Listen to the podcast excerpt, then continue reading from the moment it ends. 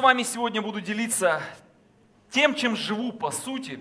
Не так часто мне выпадает такая честь проповедовать на конференциях – Алексей Романов, он вообще, наверное, один из самых топовых э, спикеров молодежных конференций. Ему часто приходится, так скажем, наверное, э, вот внутрь себя заглядывать и молиться, и искать. Но вот то, чем я живу, оно прям вот на поверхности и вырывается само. Поэтому у меня не было выбора между там три проповеди, там пять. Вот было слово в сердце, которое горело, которым я сейчас живу.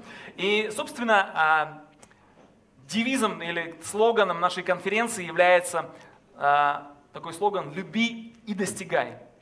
Собственно, вот именно это слово есть в моем сердце. Если вы конспектируете, вы можете прямо так и назвать. А, кто знает, что у меня в руке? Вау, прям сходу, с лету.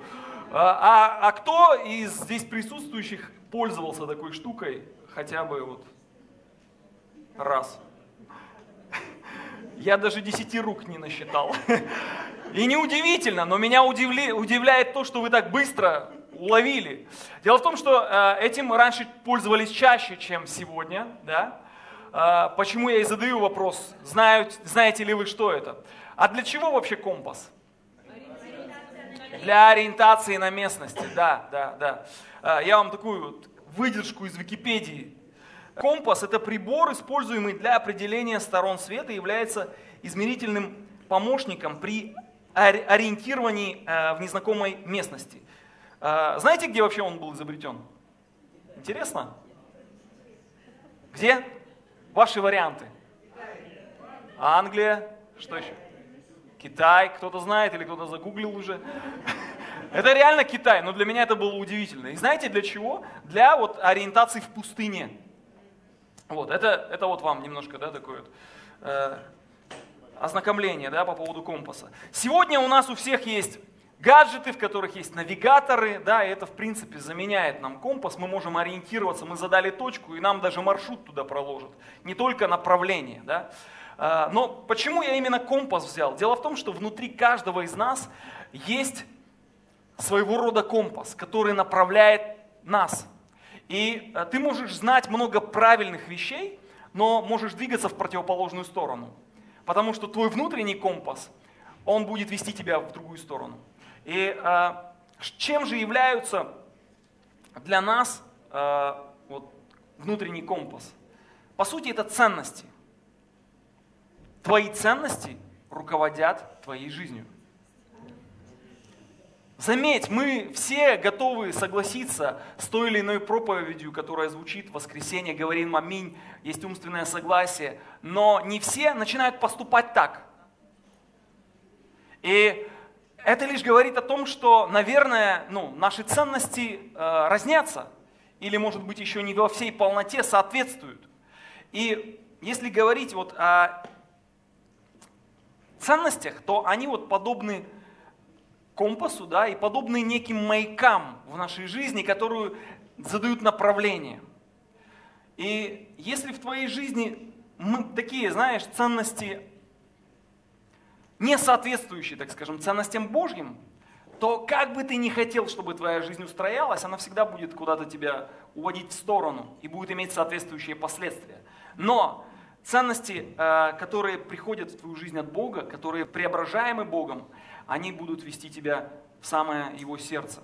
И э, э, когда все слова и действия вот, приведены в соответствие с нашими ценностями, когда мы живем по нашим ценностям, поступаем по нашим ценностям, когда мы руководствуемся нашими ценностями, в действительности именно такой человек является счастливым, целостным, гармоничным. Понимаешь? И вот здесь вопрос, я вижу две такие да, стороны. Либо мы хотим счастья, благословения и так далее, но наши ценности не соответствуют тому, к чему мы хотим прийти, и, соответственно, уводят в сторону. Либо есть люди, а, я не знаю, сталкивались ли вы с такими историями, когда эм, серийные убийцы не признают своей вины. То есть они считают, что в принципе ну, так должно было быть. Или ну, преступники или еще что какие-то люди. То есть есть люди, которые живут в гармонии со своими крайне безумно неверными ценностями, и они в этом целостны и считают, что все в порядке. Поэтому, то есть совесть, она вот является одним из ориентиров, а вот как этот компас. И есть люди, которые сожжены в своей совести. Соответственно, они не чувствительны к Духу Святому, они не знают голос Божий, они не знают того, что Бог имеет для нас. И они живут своими ценностями.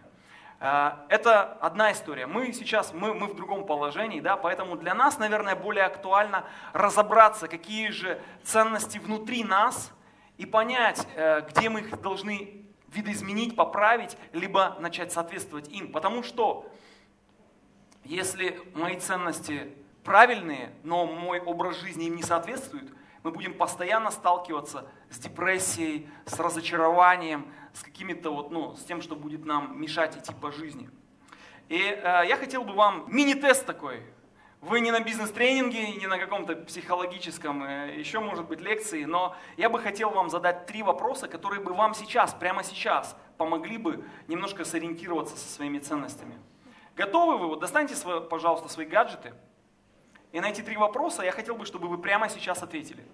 Прям вот первое, что будет вам приходить в голову, записывайте. Это поможет э, нам дальше двигаться в проповеди и вам более как-то, может быть, принять то, что э, вы будете слышать. Первый вопрос, чего я хочу?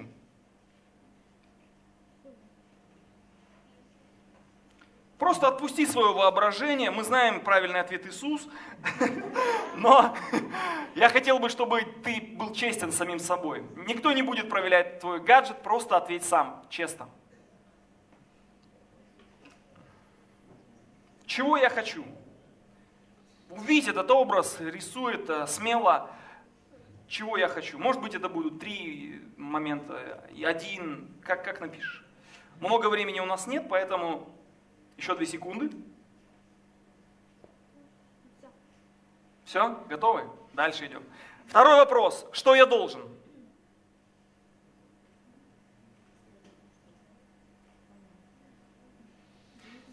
Перед кем или перед чем ты чувствуешь ответственность? Некое чувство долга перед каким-то внутренним голосом, зовом к чему-то, перед какими-то людьми, э, и так далее, и так далее. Третий вопрос. Без чего я не могу обойтись?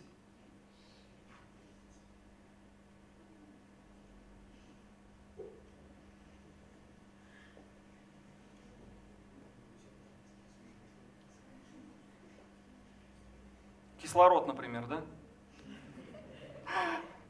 Причем зачастую мы э, понимаем то, без чего мы не можем обойтись, когда теряем это. Вот тебя под воду вот так вот погрузи, и ты сразу поймешь, что кислород тебе крайне необходим. Вот пример. Необходимость. Без чего ты не можешь обойтись.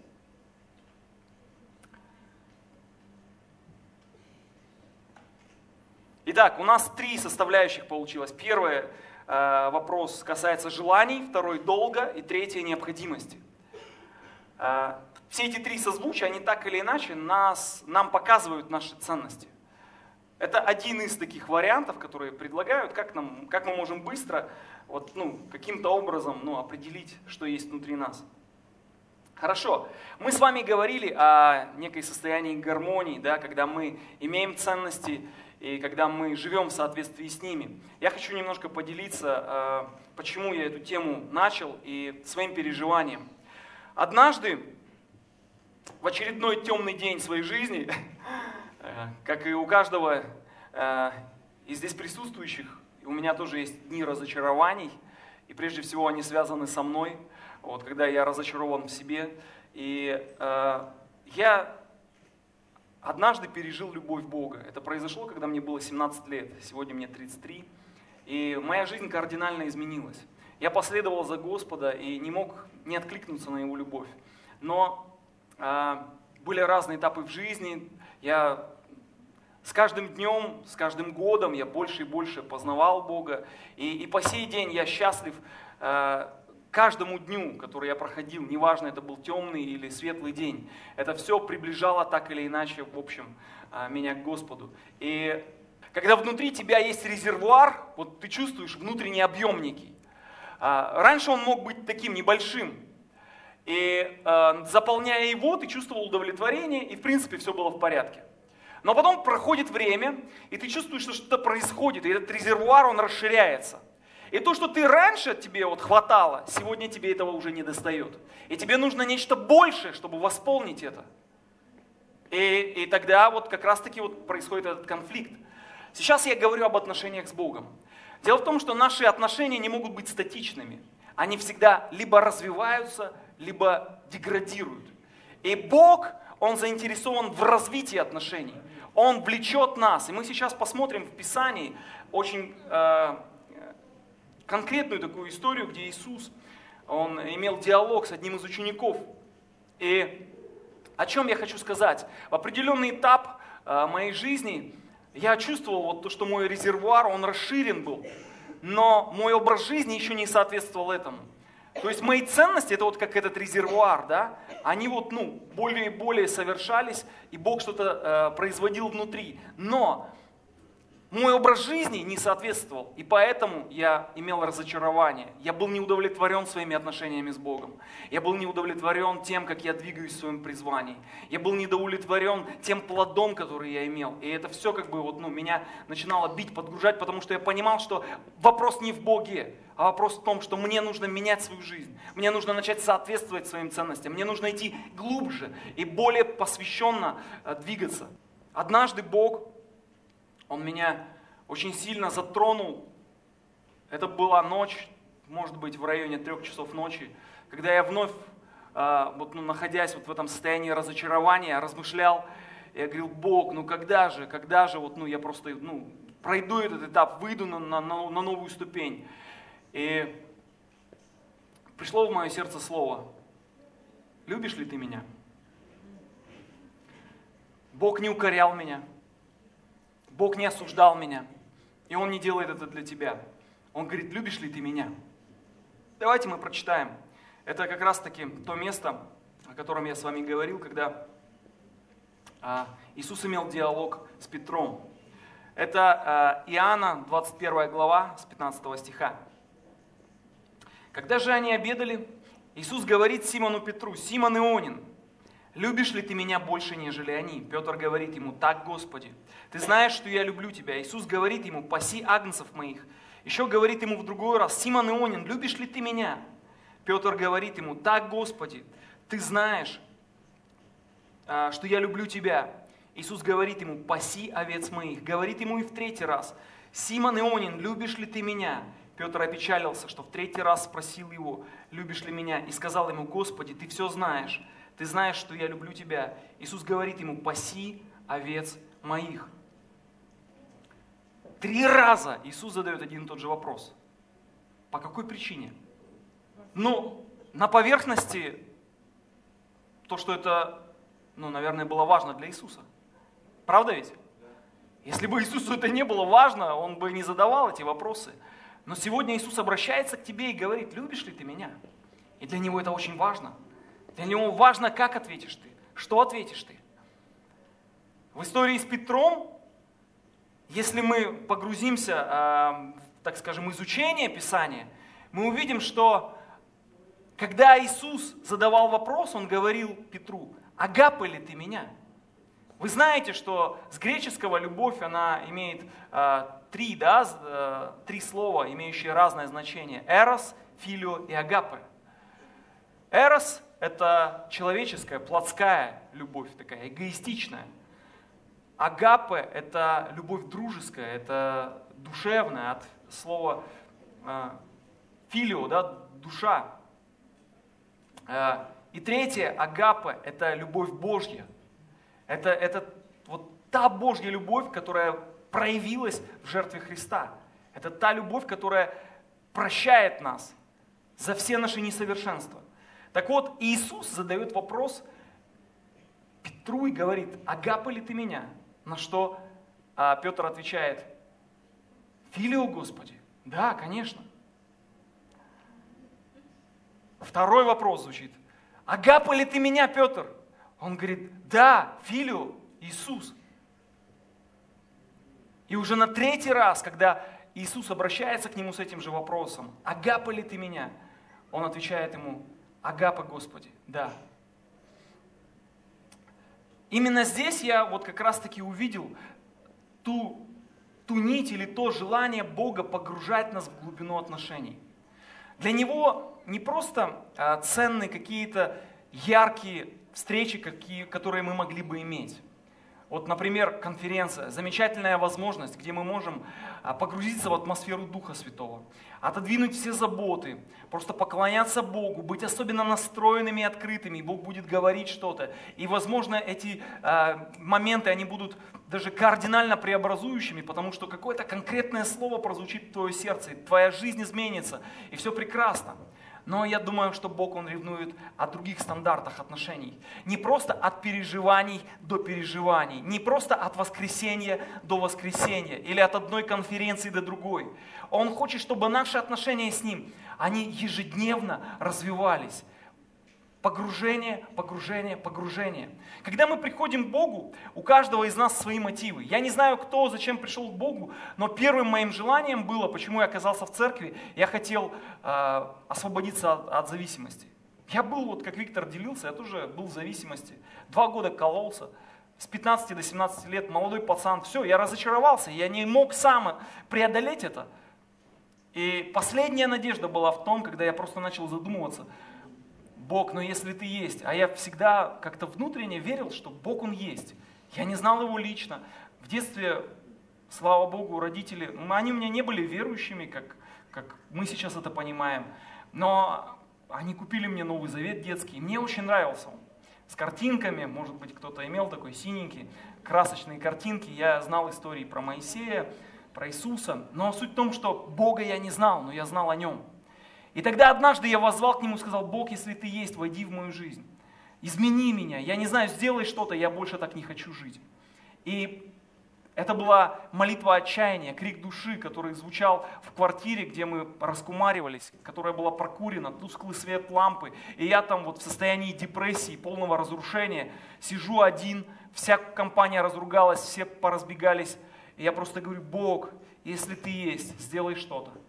Через неделю я оказался в церкви. И там Бог коснулся меня. Я не проходил реабилитации. В один день я просто зашел на служение одним и вышел другим человеком. Бог меня освободил в один день. Слава Ему. Давайте Богу воздадим славу.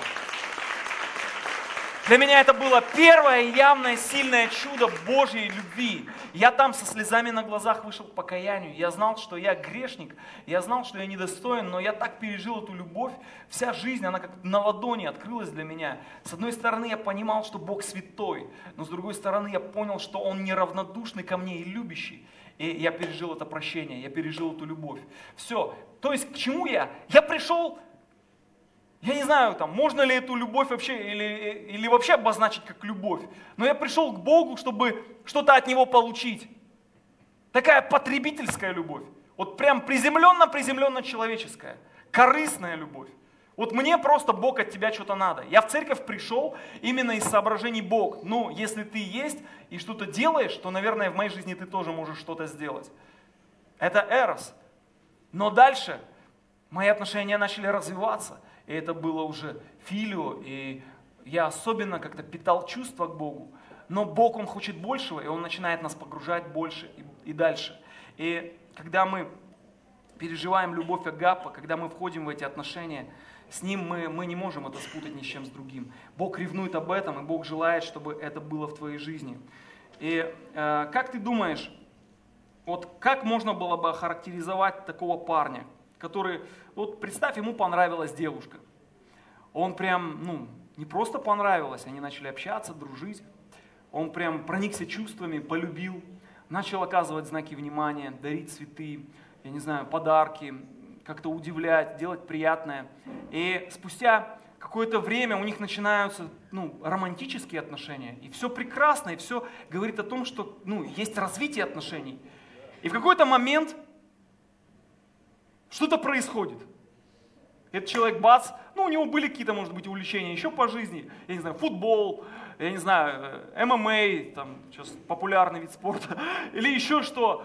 И этот человек, он просто а, переключается, просто где-то бац и все. как вы вообще характеризуете такого человека? Ну, извините, но кретин, да? То есть, ну, просто кретин. То есть, ну, вот были отношения, и все, они, они развалились в итоге, да, и в итоге человек э, потерял, что имел. Потом он, спохватившись, думает, а, как так могло произойти и так далее. Но я к чему? Любые отношения, послушай, я хочу сказать что-то важное. Любые отношения, которые мы сегодня имеем на этой земле, важно, чтобы они пришли к этому апогею, которое есть агапе, любовь любовь Божья. Неважно это отношение с Богом, неважно это отношение э, с возлюбленной или возлюбленным, отношения в дальнейшем, которые выразились в семью, да. То есть логическая цепочка, не просто знакомство, встречание и непонятно. Нет, знакомство, отношения, дружба, ухаживание, брак, то бишь заветные отношения. Когда мы посвящаем друг другу себя, да. Что такое заветные отношения? Это когда уже не, не я живу и ты живешь, а когда все мое твое, я живу ради тебя, а ты живешь ради меня. Вот эти именно отношения являются ценными и являются отношениями агапе. Когда мы не принадлежим уже себе, как об этом Павел пишет в посланиях к Коринфянам, да, что э, вам лучше, ребят, вам лучше самим остаться, ну то бишь не женитесь, потому что вы будете уже принадлежать жене, вам нужно будет заботиться о ней, любить ее и так далее. Вот. Я не к тому, что подумайте, стоит ли вам жениться. Это нужна особая благодать, но тем не менее, вы должны понимать, что за этим должно последовать посвящение. Скажи аминь на это. То же самое с Богом. Ты не можешь сказать, Бог, все, аллилуйя, я пережил твои чудеса, я сегодня хожу в церковь, ну и я теперь буду жить как хочу. Так не может быть. Эти отношения однажды остановятся, оборвутся, сломаются – как вот э, Виктор пел, да, почини меня. И если ты чувствуешь, что твои отношения где-то вот они по пути сломались или они перестали развиваться, знай, что Бог силен исцелить, обновить и восстановить эти отношения. Но главное, чтобы главной ценностью твоей жизни был Бог, любовь к Нему. Почему я вот как раз таки ну, хотел, вот, чтобы вы сами себя протестировали, что для вас являются, какими ценностями вы движимы, что для вас является важным. Я не знаю, ну, я не хочу без Бога здесь вообще на этой земле быть. Меня все напрягает. Вот Бога нет, прям вообще все в тягость. И, и еда не та, и, и, и песни не пишутся, не поются, и вообще как-то не то. И служение не служится, и прям вообще нет желания ни к чему. То, что тебя даже может вдохновлять, как-то оно тебя... Вот Бога, если нет, то все. Поэтому пусть Бог станет нашей главной ценностью. Пусть Бог движет нами. И давай мы будем движимы этой любовью. И люби и достигай, да, звучит слово.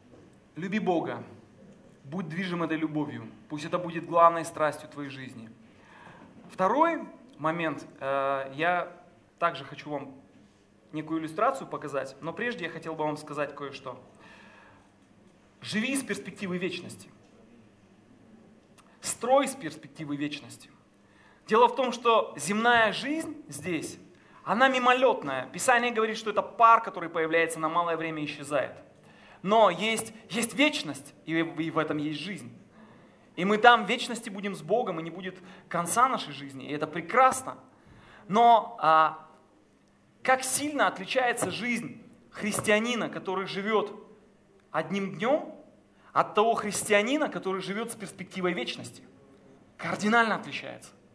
Писание даже так говорит, я хотел бы прочитать вам один стих. Это 1 Коринфянам 15 глава, 18 стих.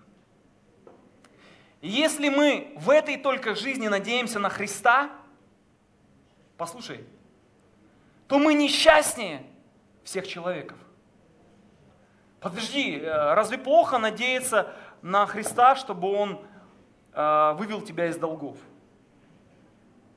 Разве плохо надеяться на Христа, чтобы Он ну как-то вот позаботился о твоей личной жизни? Дал тебе ту самую встречу, дал тебе э, войти в то самое призвание и так далее, и так далее. Разве это плохо? Это прекрасно, это замечательно, когда мы уповаем на Христа, когда мы надеемся на Него. Но ключевым словом здесь является слово «только». И если мы в этой только жизни надеемся на Христа, то мы несчастнее всех людей. Потому что мы свою жизнь ограничиваем физическим миром. Но наша жизнь, она гораздо больше, она гораздо масштабнее. И э, нас ожидает вечная жизнь. Давай мы с тобой представим, что у этой веревки нет конца. То есть есть начало, но нет конца.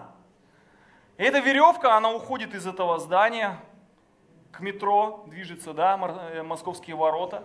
Потом огибает Питер, движется, например, в Таллин, потом туда Европа, через океан в Америку, огибает земной шар, вот так вот, вот так, переплетает его весь, вот просто представьте, вот эта веревка, весь, весь, весь земной шар оплела, да, и потом уходит куда-то в космос, в галактику, в одну, в другую, и там везде просто вот, и паутина глобальная какая-то образовывается, но у нее нет конца. Представил?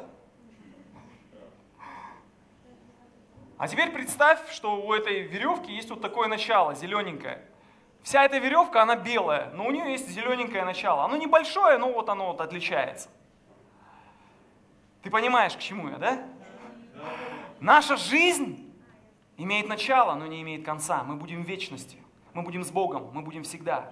И есть земная жизнь, которая как пар, которая является на малое время. Есть вечность. И как глупо когда мы вот здесь вот где-то живем и думаем только вот об вот этом. Ну, то есть через год что будет. Как, как глупо, да? Потому что мы, исходя из этого понимания, из этих приоритетов, из этих ценностей, мы руководствуемся этими целями, маленькими, ограниченными. Мы движимы вот тем, что вот есть, да, так, мне надо отучиться, потом мне надо жениться, потом мне надо квартиру, потом хорошую работу, а умереть, ну, еще не скоро, еще не скоро. Мы, мы с временем вот так вот обходимся, но мудрый человек, он считает дни. Давид, он говорит, дай мне обрести такую мудрость, чтобы мне счислять дни, да? Почему мудрость а, считает? Мудрый человек считает. Он считает то, что ему доверено, потому что он ценит. Мудрый человек считает дни, мудрый человек считает деньги, мудрый человек считает э, те дары, тот потенциал, который есть в нем, потому что он ценит это, он дорожит это, потому что ему поручено приумножить это. Тем более, когда ну, деньги, они пришли и ушли, да? Но время, оно не возвращается. И если ты потерял этот день, ты от него отнесся безрассудно, то он уже не вернется. И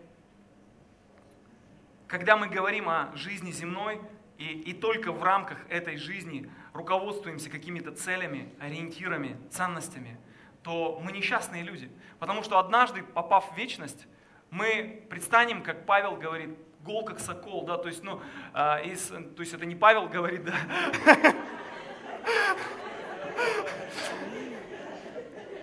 Из, как, как там, из огня, как полымя из огня, да? Ну, короче, это интерпретация на русский была.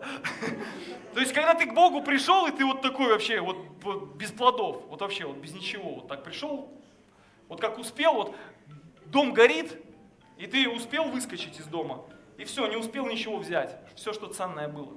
Вот то же самое, когда мы живем только опираясь на эту жизнь. Но есть вечность, и в этой вечности нас ожидает награда. Я не знаю, как, какой это будет награда, но она по-любому будет какой-то прекрасной, удивительной. И она в разы будет, наверное, ну, в 30, 60, во 100 крат. Я не знаю, какая кратность будет, но она будет... Вот ты, я не знаю, это знаешь все равно, что... Вот смотри, чтобы произвести плод, нужна ли цена? Нужно ли платить цену? По-любому. Чтобы войти в призвание, чтобы что-то осуществить, чтобы принести какой-то плод, ты не можешь без посвящения это совершить. То есть должна быть заплачена цена. Но эта цена несоизмерима с той наградой, которую мы получим. Другими словами, ты берешь, э, я не знаю, сколько у меня есть в кармане, 100, 200, 300. Ты берешь там 400 рублей, ну может быть для тебя это что-то стоит. Ладно, берем все, все, что есть. Что-то как-то мало, но ладно. 700. Будем считать, что здесь 7 тысяч. Нет, 700 тысяч. Ладно, 700. 700 долларов, пускай это будет 700 долларов. Но как вы считаете, заплатив цену 700 долларов и получив Mercedes-Benz за 100 тысяч, выгодная сделка? Очень выгодная. Это я к тому, что та цена, которую ты платишь, она никчемна, она мизерна по сравнению с той наградой, которая тебя ожидает. И Писание в действительности очень много говорит о награде. Я не хочу, чтобы вы думали, Макс, где ты это взял, о чем ты вообще говоришь и так далее. 2 а, Иоанна, 8 глава. Мы сейчас пройдемся немножко по стихам из Библии. Итак, 2 Иоанна, 1 глава, 8 стих. Там всего, в принципе, одна глава, но стих 8. Э, слушаем внимательно. Наблюдайте за собой, чтобы нам не потерять того, над чем мы трудились, чтобы получить, скажите вместе со мной, полную, полную награду. Ты трудишься, ты изнемогаешь, ты платишь цену, и тебя ожидает награда. Но Иоанн говорит о том, что наблюдай за собой, потому что ты можешь получить как полную, так и неполную, а можешь вообще не получить. Я хочу получить полную награду. Я не знаю, какая она. Что это, управлениями галактиками э, или просто какие-то царские врата там, или просто быть рядом с Иисусом прям близко-близко. Я не знаю, какая это награда, но какая-то крутая награда по-любому.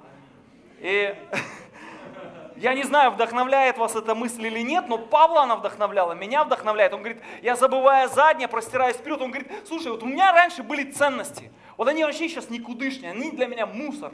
И это нормально, если ты пришел ко Христу, посмотреть назад и думаешь, как я раньше жил. Чем я руководствовался. Потому что то, что раньше для тебя было ценным, оно сегодня, ну, ты понимаешь, что это вообще пустота. И он говорит, для меня сейчас ценностью номер один является постичь Христа, познать Христа, познать силу воскресения. И он говорит, я, не, я еще не считаю себя достигшим, но забывая заднее, простираюсь вперед к почести высшего звания во Христе Иисусе. Что такое почесть высшего звания во Христе Иисусе? Всегда вот мне было интересно. Вот кто-то из вас имеет откровение, а? Скажи, что это? Почесть высшего звания во Христе Иисусе. Одним словом. Что-то хорошее. Мы можем сказать, что речь идет о награде. Почесть высшего звания. Есть низшее звание, есть, есть вообще не почесть. Да, а есть вот ну, что-то. Вот я не знаю, ну, родителей здесь, наверное, немного, но вот здесь на первом ряду меня точно поймут. А, вот э, уже почти Антон близок к этому.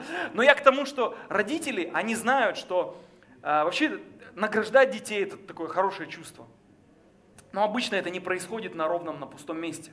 То есть э, ребенок, он как-то должен проявить себя, да, и ты тогда его награждаешь. То есть за что-то это происходит. То есть ты не можешь сказать ему, слушай, ну вот, дорогой, ты молодец. Вот. Нет, мы, конечно же, щедры, да, мы любящие и так далее, но э, награда, она за что-то.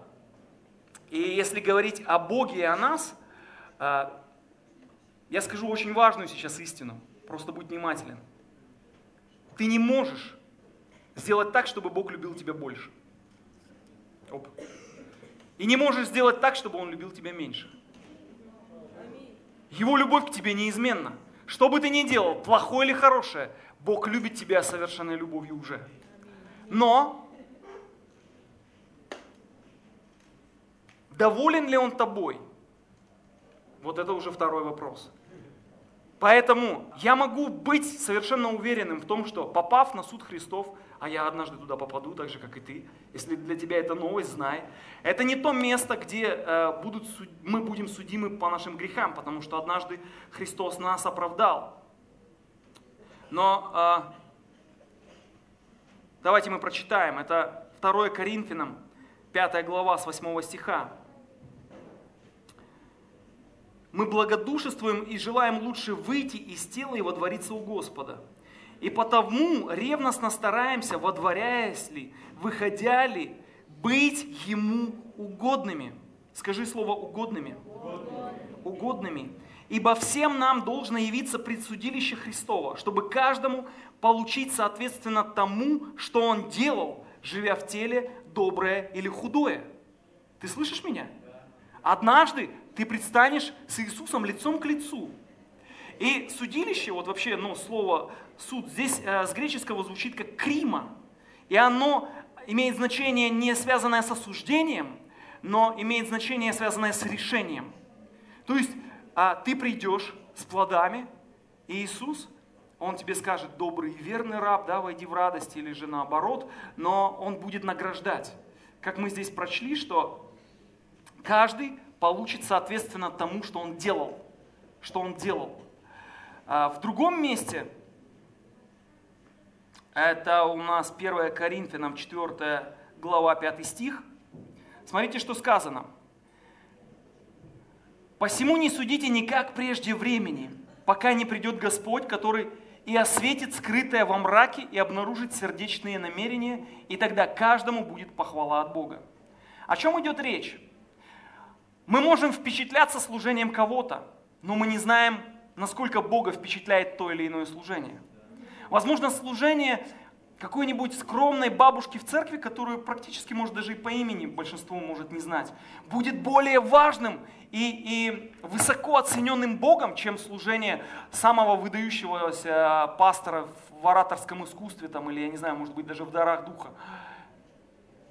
Потому что у Бога другая оцифровка.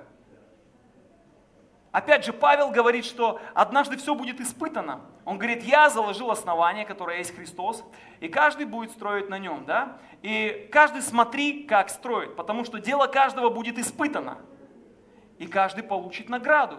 То есть, если ты строил из соломы, из дерева, проходя через огонь, это сгорит. И это может быть служением.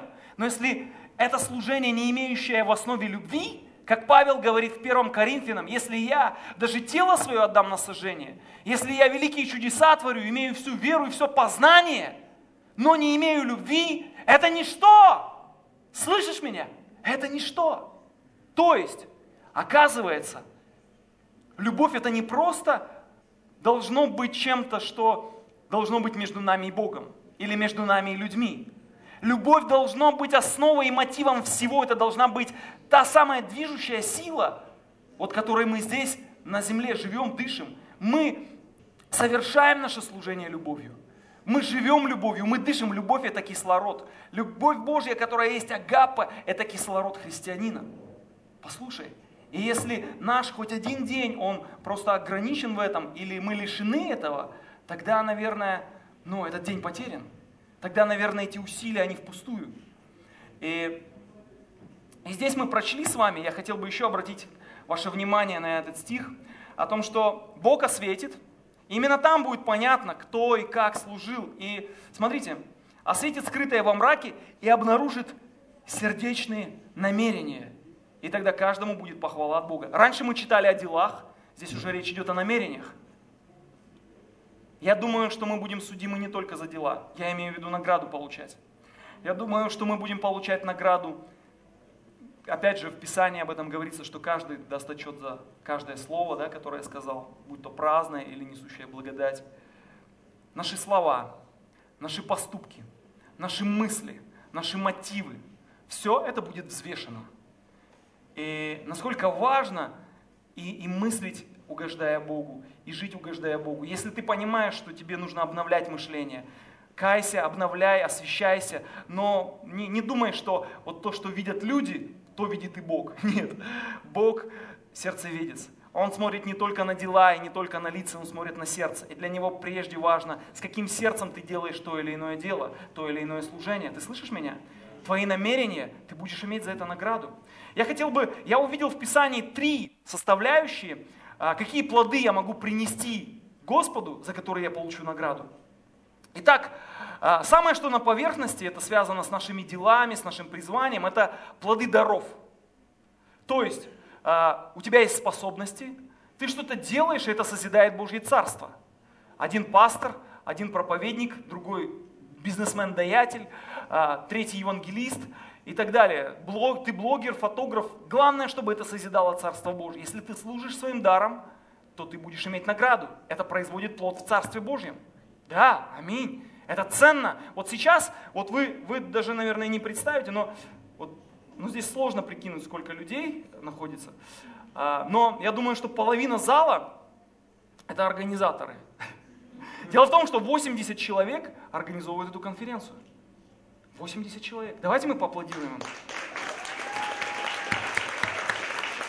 80 молодых людей, которые вот сидят за звуком, которые здесь все вешали, подключали, декорировали, которые фотографируют, которые делают все максимально удобным для вас в кафе и в разных местах. Это, это люди, которые просто вот взяли то, что Бог им дал, способности, и говорят, Господь, я не хочу, чтобы это служило этому миру, или тем более дьяволу, я хочу, чтобы это служило Тебе и созидало Твое царство.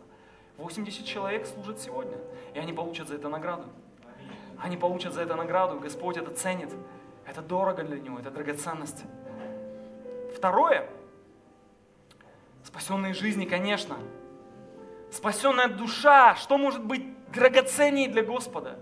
И каждый человек, который познал Христа благодаря тому, что ты проповедовал Евангелие, своей жизнью светил, свидетельствовал, был солью этому миру, светом этой земли, ты получишь награду за каждого. Также третье, это вы Галатам читали, наверное, да? Есть дела плоти, есть плоды духа. Плоды. Это то, что созревает – это то, что ну, в процессе времени возрастает. Что такое плоды духа? Верность, кротость, любовь. Какие еще знаете?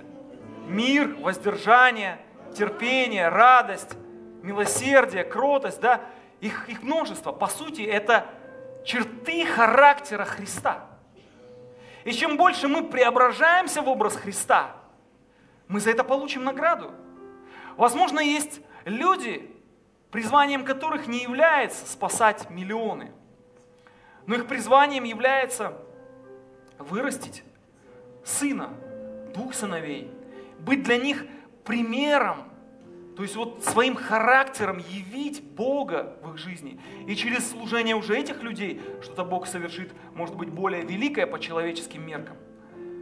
Именно характер Христов – он так важен, ну, имеет большое значение пред Богом. И всякий раз, когда ты борешься, всякий раз, когда ты сражаешься за святость, всякий раз, когда ты дисциплинируешь себя в том, чтобы быть, может быть, э, терпеливым или не реагировать э, как-то вот, ну, вспыльчиво да, на какие-то, может быть, а, колкости. Всякий раз, когда ты уклоняешься от каких-то пошлых а, шуточек, всякий раз, когда ты хранишь себя, всякий раз, когда ты а, перед Богом, то есть, ну, проявляешь верность в том малом, может быть, никто не видит то, что ты делаешь, но это Бог тебе сказал, ты это делаешь верно день ото дня. Поверь мне, это так ценно для Бога.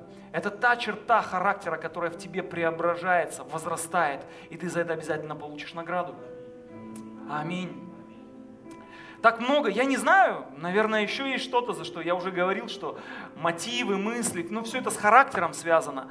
Но я думаю, что и слова, все, все это будет взвешено, и велика награда для каждого из нас.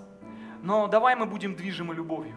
Иначе все, что мы делаем, оно сгорит и не будет иметь вечного плода. Итак, в завершение я хочу сказать, что любовь, она является вот этим вот мерилом. Любовь Божья, любовь Агапы. Поэтому мой месседж к тебе, он очень прост. Люби и достигай. Достигай, то есть это простирайся в вечность. Живи с перспективы вечности. Смотри не узко, смотри не вот сегодняшним днем, но смотри именно как, как когда-то ты окажешься со Христом. И именно с перспективы этого оцифровывай свой день. Делай то, что важно для Бога. Зачем попусту тратить время?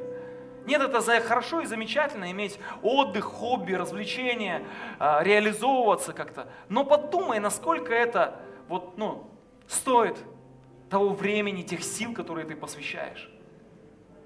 Возможно, это те деньги, вот, возможно, эти, те 700 долларов, за которые ты мог бы купить, а, как я вам сказал, Мерседес, да, или я не знаю, что, что кому нравится. Ой, еще тысяча нашлась. Ой, еще одна. Чудеса! Вот представь, что вот это твое время, вот это твои силы, таланты, ты просто берешь и просто прожигаешь. Все, их нет, не вернуть. Все, этого нет. Ты на них уже не купишь Мерседес, а вот там, там не 700, там уже 2 700, да, это сколько, сколько Мерседесов? Ну, минимум 3, да, можно 4 даже. А так бы 4 Мерседеса были бы. Я вот по-земному, вы понимаете, да? Там на небесах это будет, ну, соразмерность.